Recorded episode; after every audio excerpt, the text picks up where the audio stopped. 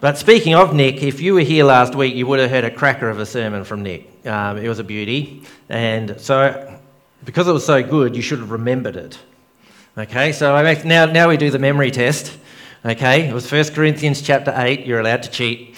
Um, but one of the things he said, there was a classic line was, are you a... Are a what? Are you a what? You're allowed to speak loudly. That's actually okay, all right? This is, you know, it's not a, it's, it's okay. What did I hear? I thought I heard something, but it was very, very quiet. Are you a puffer, yeah, or a builder? Okay. And who can tell me what is a puffer? What puffs up? Knowledge. Knowledge. Very good. You did better than the probably the first service, actually, the first service had no idea this morning, quite frankly. The second service actually did pretty good, and that was pretty good as well. So, what, what puffs up? Knowledge. What builds up? Love. love. And that's the more, more important one to remember. Love builds up. Knowledge puffs up. Love builds up. And so it's just good to remember that. And we'll talk a little bit about chapter 8, but more about chapter 9 tonight. Because chapter 9 actually has some strong parallels with chapter 8. Some of the content, you know, when you first read it, almost looks a bit the same, but then you realize it's actually got a very different focus. Because in chapter 8, Paul was talking about food offered to idols, which, as Nick explained, is not something we do very much around here. But he was explaining a bit how we apply that to ourselves today. And what's the principle behind that? And the principle behind that was around not disagreeing around things that aren't important in such a way that it makes it hard for people to believe or hard for people to operate as Christians. So he said, think of each other, focus on the things that are really, really important. On those things, be very tight, but in groups, you will have different opinions. And if it's not a, what we would say, a salvation issue, a very core issue to our faith, then let's expand, let's extend love and consideration to those people. So he's saying, don't put a stumbling block in their way. Don't make it hard for others in the congregation because you might think a certain thing. And it's a plea to the church, the people who are gathering there, the Corinthian church. Chapter 9 covers some of the same ideas, but in chapter 9, it's clear that Paul is actually responding to some accusations from people within that church to him, and they were really saying that we don't think you're an apostle. You know, you shouldn't put yourself there, you're not an apostle.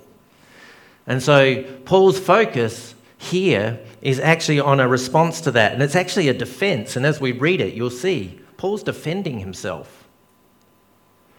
But in the middle of defending himself, he's actually also issuing a challenge to the Corinthian church as well.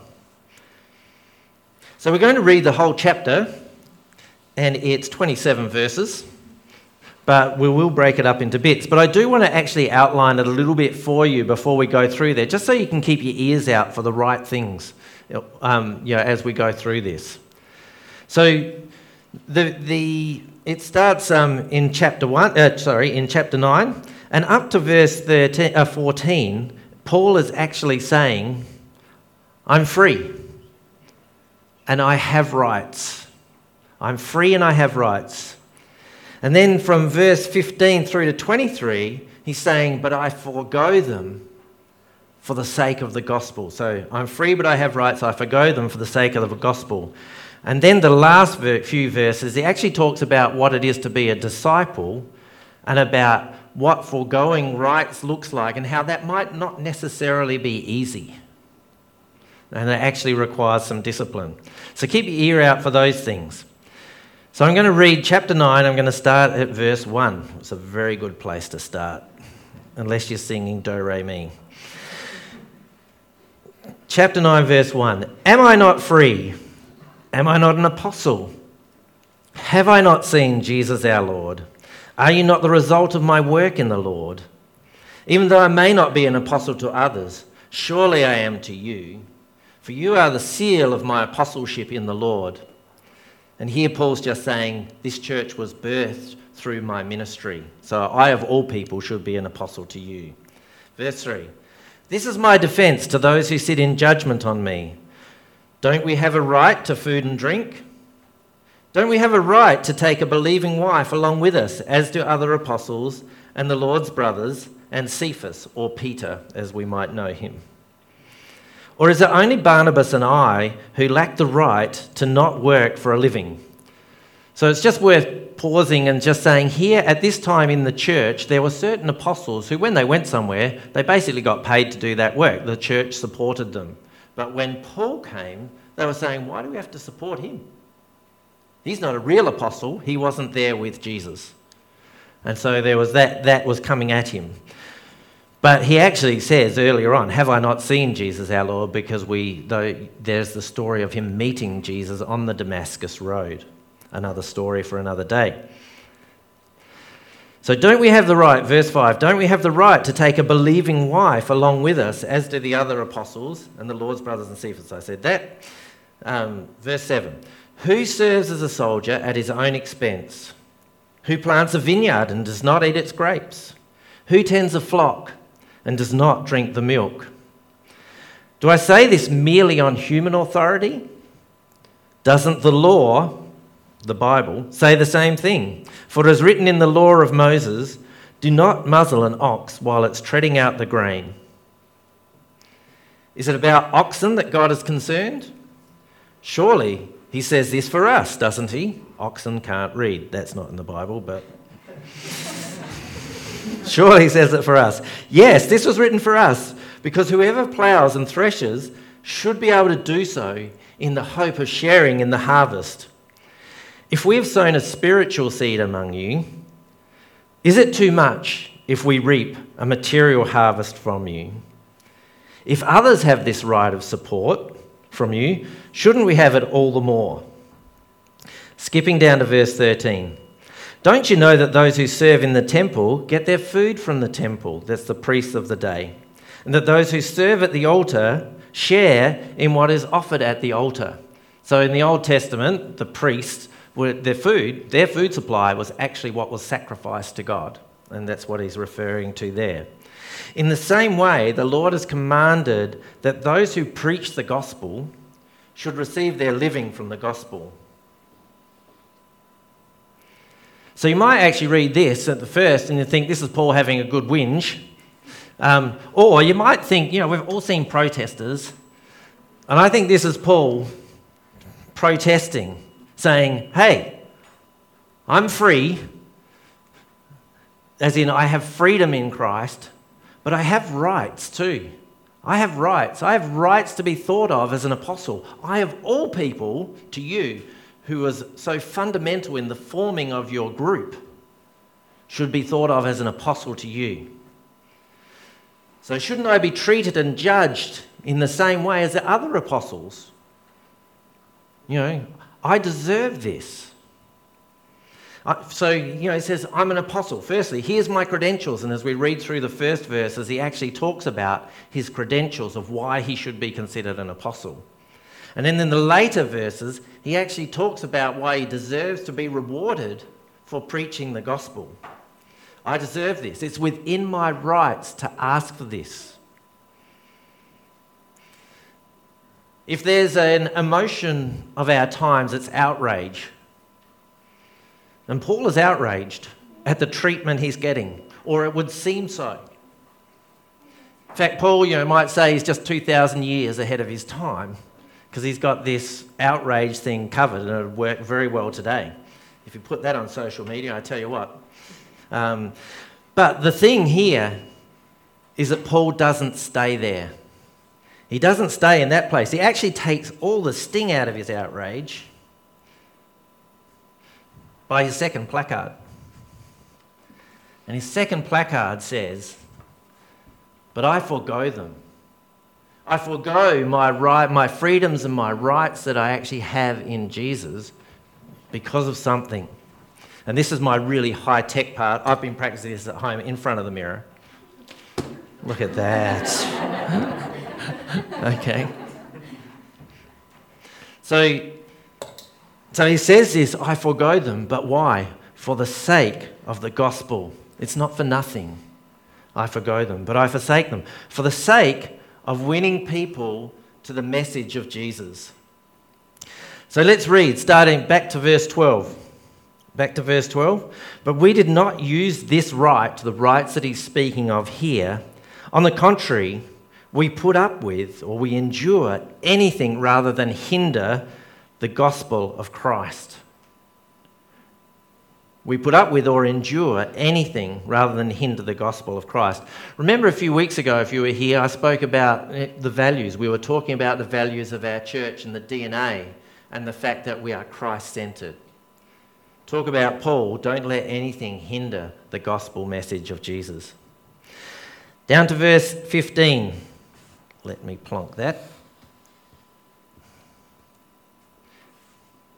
But I have not used any of these rights, and I'm not writing this in the hope that you'll do such things for me. For I would rather die than allow anyone to deprive me of this boast. And we read this and we think, boy, Paul talks expansively. He makes big claims. I would rather die. You know, like, it's very easy to say, not so easy to do. But when we read Paul, and if you know and study his life, you find out Paul actually did die because of the message of Jesus. He was willing to do this. So it's very easy to, to say these big words. If you look at the life of Paul, he actually followed through on them. So I'd rather die than allow anyone to deprive me of this boast. For when I preach the gospel, I cannot boast since I am compelled to preach. Woe to me if I do not preach the gospel. Woe to me if I do not preach the gospel. And once again, we see these great words, these inspirational words that Paul says, woe, you know, like the big words, like woe just means terrible. You know, may it be terrible for me if I don't preach the gospel. That's how much the love of Christ lived in his life. It's challenging for us. And there's a sermon in that, but it's not our focus today. We'll keep reading. Verse 17 If I preach voluntarily, I have a reward. If not voluntarily, I am simply discharging the trust committed to me. What then is my reward? Just this that in preaching the gospel, I might offer it free of charge, and so not make full use of my rights as a preacher of the gospel. I'm free, I have rights, but I lay them down for the sake of the gospel. And why? And it comes through in verse 19. Although I am free and belong to no one, I have made myself a slave to everyone to win as many as possible. And what he's talking about here is to win people to the message of Jesus, the salvation message, the saving message of Jesus, as possible. To the Jews, I became like a Jew to win the Jews. To those under the law, the religious Jews of the day, those who were seen to be godly, I became like one under the law. I followed their practices, though I myself am not under the law, so as to win those under the law. To those not having the law, that's the Gentiles and the people of other faiths that lived in that region, I became like one not having the law, although I'm not free from God's law, but I'm under Christ's law.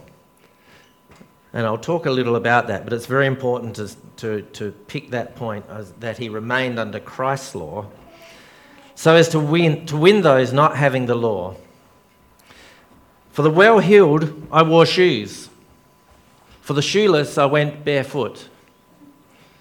That last bit isn't in the Bible, just to be honest with you. But I think it might be in mine. But essentially, Paul's saying here that I became or I looked like one underneath the law, like a religious Jew, even though he wasn't. He looked like one that was without the law, like one who didn't live under that rules, to those who didn't, even though he remained under Christ's law.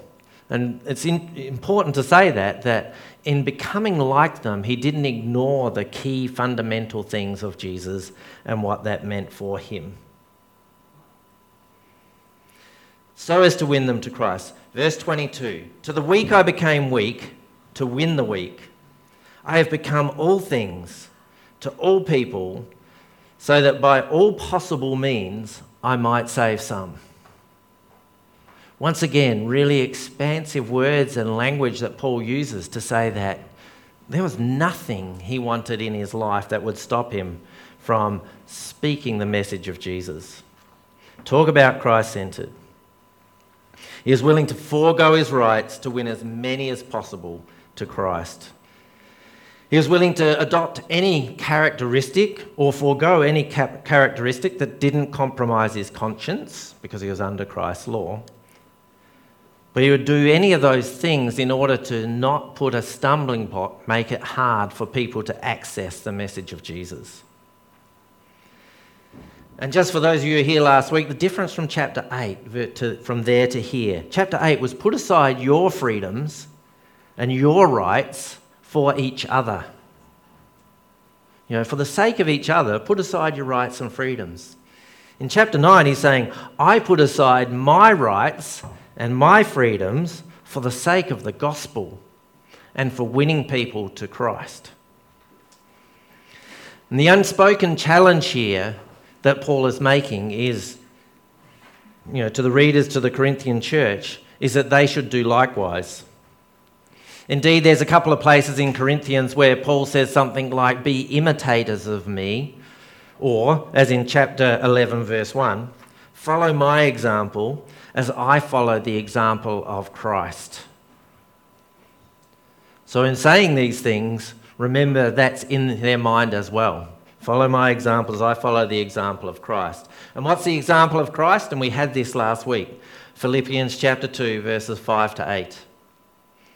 Have the same mindset as Christ Jesus, who, being in very nature God, did not consider equality with God something to be used to his own advantage. Rather, he made himself nothing by taking on the very nature of a servant, being made in human likeness. And being found in appearance as a man, he humbled himself by being obedient to death, even death on a cross.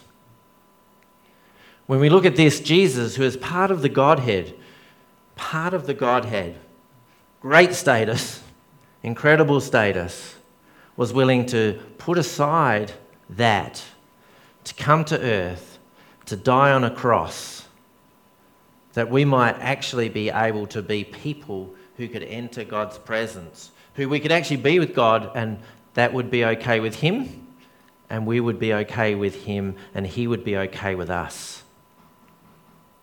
Wasn't going to happen any other way. But Jesus emptied himself of every right that he had as being part of the Godhead to become human and to die for us.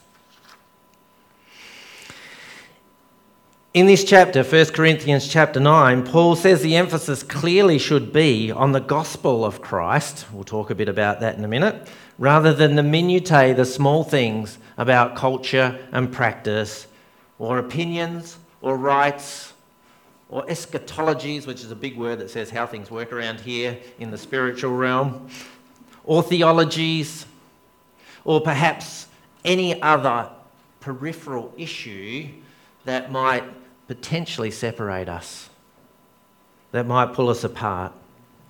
Any other social issue going on. Because you know what? Like I said before, we're going to have different opinions about different things. And I know I mentioned this before, but I like to say we should be solid at the core and fuzzy at the edges in our faith. What does that mean? That there are some things about the Christian faith that, are, that we should not compromise. But there are some things that are not salvation issues, are not things that are absolutely fundamental to Christianity, that Christians throughout history have held different views about. We shouldn't let them come between us and actually being a great community who love each other and can treat each other with dignity and respect. That we shouldn't be um, those that we actually should love all those who walk in our doors, even those who don't agree with my opinion on this issue or that issue. In the midst of the discussion, we can have the discussion, but that discussion should be held in the right spirit. And at the end, if it's not core and fundamental to faith, we should just be able to say, okay, we think differently. That's all right. Um, and we love each other notwithstanding. Paul gives up his rights and his freedoms for the sake of the gospel. Now, who can tell me what the word gospel means? I want to hear that loud. How many, I want to hear as many people as possible say this, okay? What does gospel mean? Good news. Good news. Tell you what, it's coming very soon. I don't know about you, but a community that is divided over small and trivial things, or this issue, or that issue, or that issue, doesn't sound like good news to me. Are we willing to give up our rights, our thoughts, our freedoms for the sake of the gospel, for reflecting the gospel in our midst?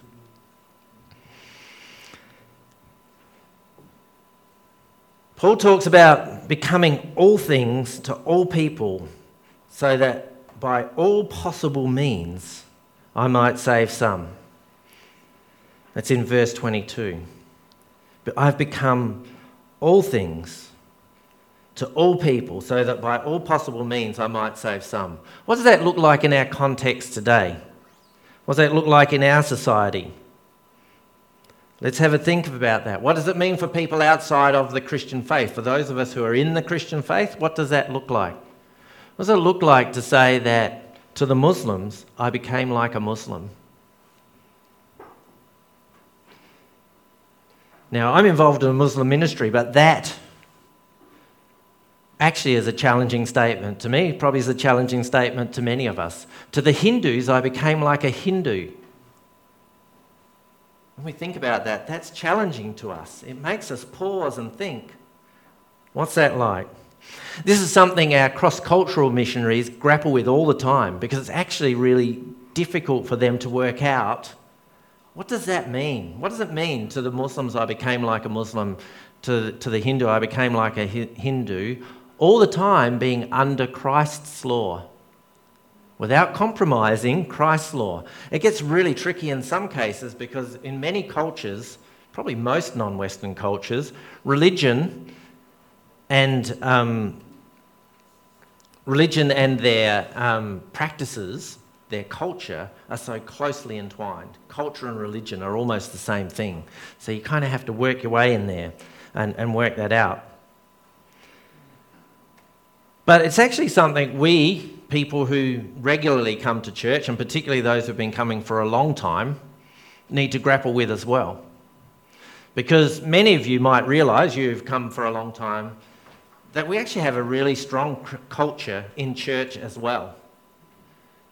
We have a strong Christian culture that's actually quite different and quite hard sometimes for people from outside of the Christian circle to actually understand.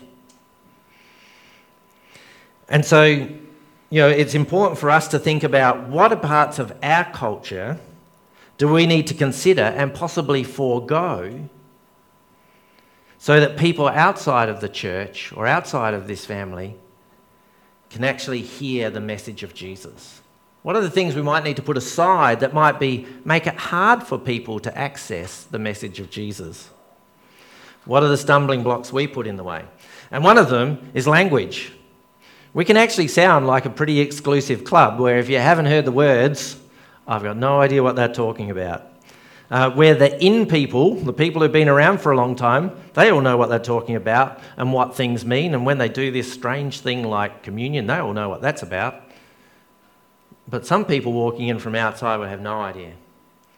A few years ago, a couple of years ago, we actually ran an alpha course here, and at one of those courses, there was a young girl who um, was just new to faith or just coming to faith, just interested in becoming a Christian. But she hadn't spent very much time in church at all. And she actually explained what it was like being someone from outside of church coming into a church. And she actually gave a really good uh, example of what it's like. She said, You know what it's like? It's like walking into a really good movie in a packed cinema halfway through the movie halfway through, you walk in, and you can just tell by how people are reacting. You can just feel it that people are right into this, and this is a great movie. You can tell it's great. but you've got no idea what's going on. As you sit down, you've got no idea. You can't follow the plot because you've missed the first half of the story because there's so much background information that you need to have to actually get that understanding of why it's a great movie.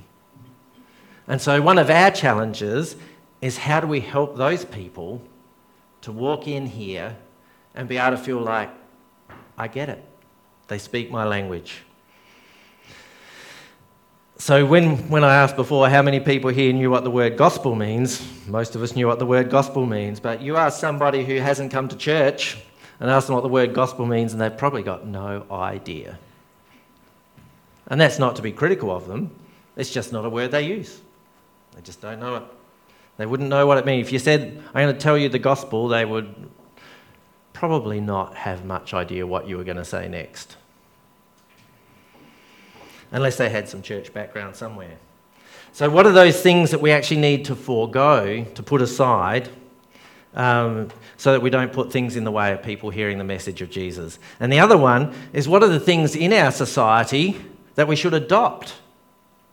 that we actually should take on. To the Jew, I became like a Jew. To those under the law, I became as under the law. To those without the law, I was one without the law. What are the things that we actually should adopt in order to win people to Christ?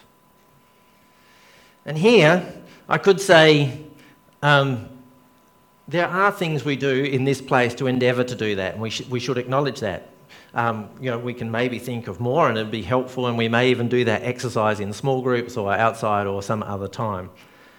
But, you know, having decent coffee is actually something we do here to help people make it a bit more comfortable because everybody in the wide world, actually, just to say that when we first brought in good coffee, some people were thinking, why are we doing that?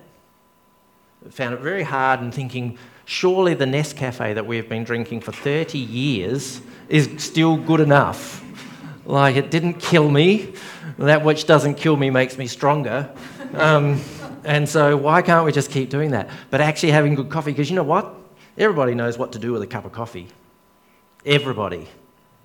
It's a great thing to do because people know that I come in here, I get my cup of coffee, I can hold it in two hands.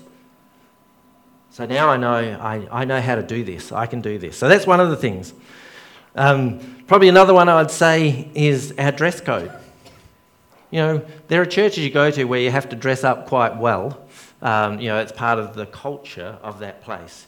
Here we're a bit more casual, making people easy for people to come in. But a great thing for us to think about: what can we do? These are great questions. A bit over, probably two years ago now, I reckon. Anyway, sometime like oh, I could look up the dates, but Kathy and I actually took a friend of ours who was unchurched. Um, she hadn't been to church. In fact, she was a Sikh Indian. Um, lived next door to my father for five years. Five years after he lived, she lived next door to my father. She rang him up and said, I want to go to a church. Can you help me? So she was living at Grange, my father was living at Karoonda. So he rang us and said, Can you help her? We said, Sure. We took her to Grange uh, Baptist Church who did a fantastic job of welcoming her and making her feel at home. They were sensational. But um, when we walked in there, it was at the height of the Israel Folau hoo ha, I would say. If you remember that time when Israel Folau tweeted 1 Corinthians chapter 6, which we actually looked at a couple of months ago here. Nick preached a sermon on 1 Corinthians chapter 6. And if you remember that time, basically our society was in an uproar at this tweet that Israel Folau had made. Um, and in particular, they'd focused in on, the one, on one issue around homosexuality and what it had to say about that. And so, in the middle of that, we walked into Grange Baptist Church. But they weren't talking about that. They weren't sitting there saying, oh, they've got it all wrong. It's terrible what's happening out there. They, look, they've misquoted the Bible. It doesn't say what they're saying it says. They weren't sitting there defending their rights and saying, now, this is what you really should think about homosexuality. They weren't saying that. They weren't making sure that people had things right. What they were actually talking about was how can we love our Indigenous brothers and sisters better? How can we engage with them? And it wasn't a one off sermon. It was a six week series they were doing on engaging with Indigenous people in the hope that we as a church would love them better. And I just thought, how good was that? And that if someone walked in off the street, unchurched, into that church, they would, they would thinking, wow, I wasn't expecting that. I was expecting something that lined up with what, is, what I've been seeing in the media about Israel Folau, and I was probably going to expect a fair bit of judgment. And what am I hearing? Actually, hearing a message that resonates with our society today, that's important and accessible and practical for our society today. And so I just thought, how good is that? What a better experience for someone coming into church. Just want to ask who has heard of Martin Luther King? Hands in the air, very high. So, just so you know, Martin, that's nearly all of you, which A, I'm very impressed by. Just so you know, Martin Luther King was actually his most famous speech, which was at the March on Washington, was one month before I was born, okay? So he's not only before your time, but he actually is before my time as well. Um, but if you know of Martin Luther King, you know of one of his very famous speeches, which is the March on Washington, his I Have a Dream speech. Who's heard of the I Have a Dream speech? Well, I'm about to show you a segment of that. But just before I do, understand that Martin Luther King, A, was a reverend, but B, he was a civil rights activist. So, what do civil rights activists do? They talk about their rights. And this is his most famous speech about rights, and 100% agree with him that we're not judging people on the colour of their skin. But have a listen to what he says about how he wanted his children to be judged. Let's have a listen to this.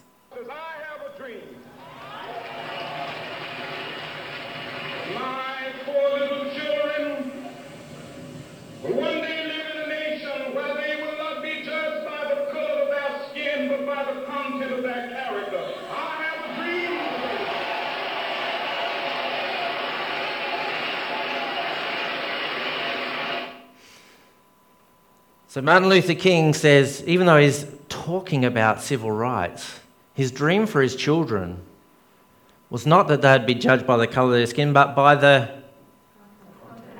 content of their character.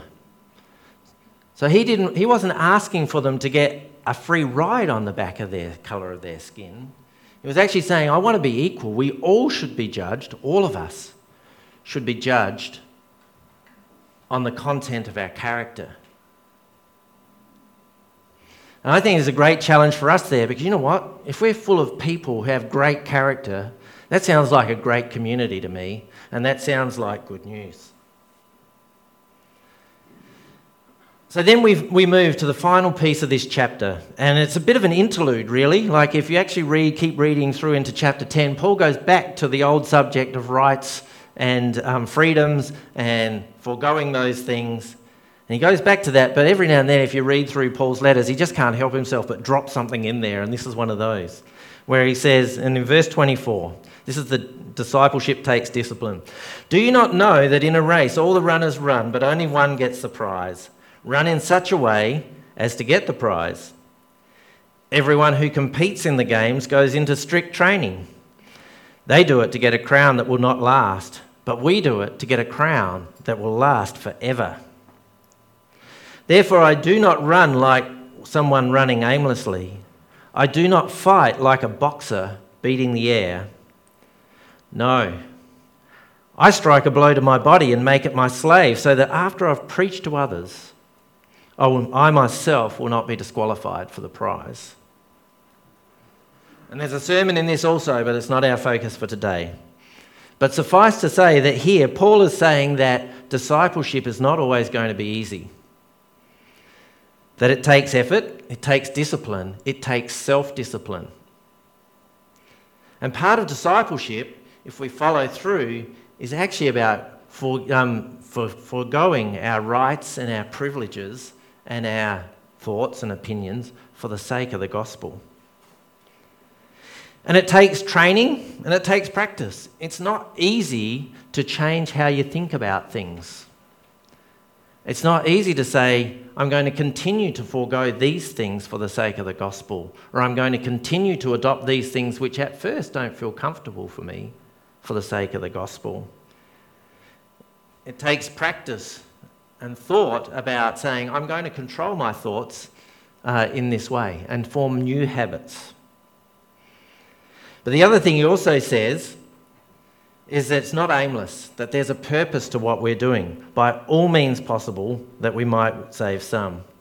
And Paul also highlights, as we come down into uh, verse 25, that there's a reason and there's a reward for the effort that we make.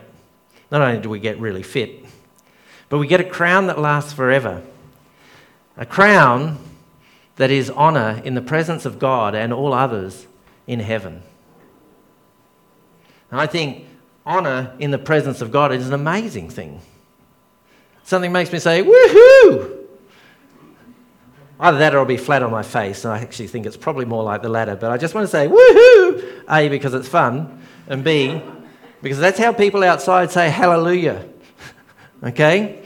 That's how people say hallelujah. Woohoo! Needs a little bit of translation, I know, for Christians. Okay? And probably for Christians, hallelujah has Yah at the end, which is God. So just to say you're allowed to say hallelujah, just explain what it actually is when you do so. It's a great thing so that people who come from outside, they might know what's this word? I've never used that before. It just means praise be to God. And um, if we're going to get honour in the presence of God, I don't know about you, but that freaks me out, quite frankly. So, wrapping up, we might not have well, some of you may have, but we may or may not have as many runs on the board as Paul when it comes to what he actually was doing as an apostle of Jesus. Our rights might actually not be as great as his. We might not deserve as much as, he, as we think Paul does, but I'll tell you what, I think most of us actually have a feeling about what our rights are and what we do deserve. I've been doing all this work for the church and nobody recognizes it. We hear that. That people feel, um, you know, undone.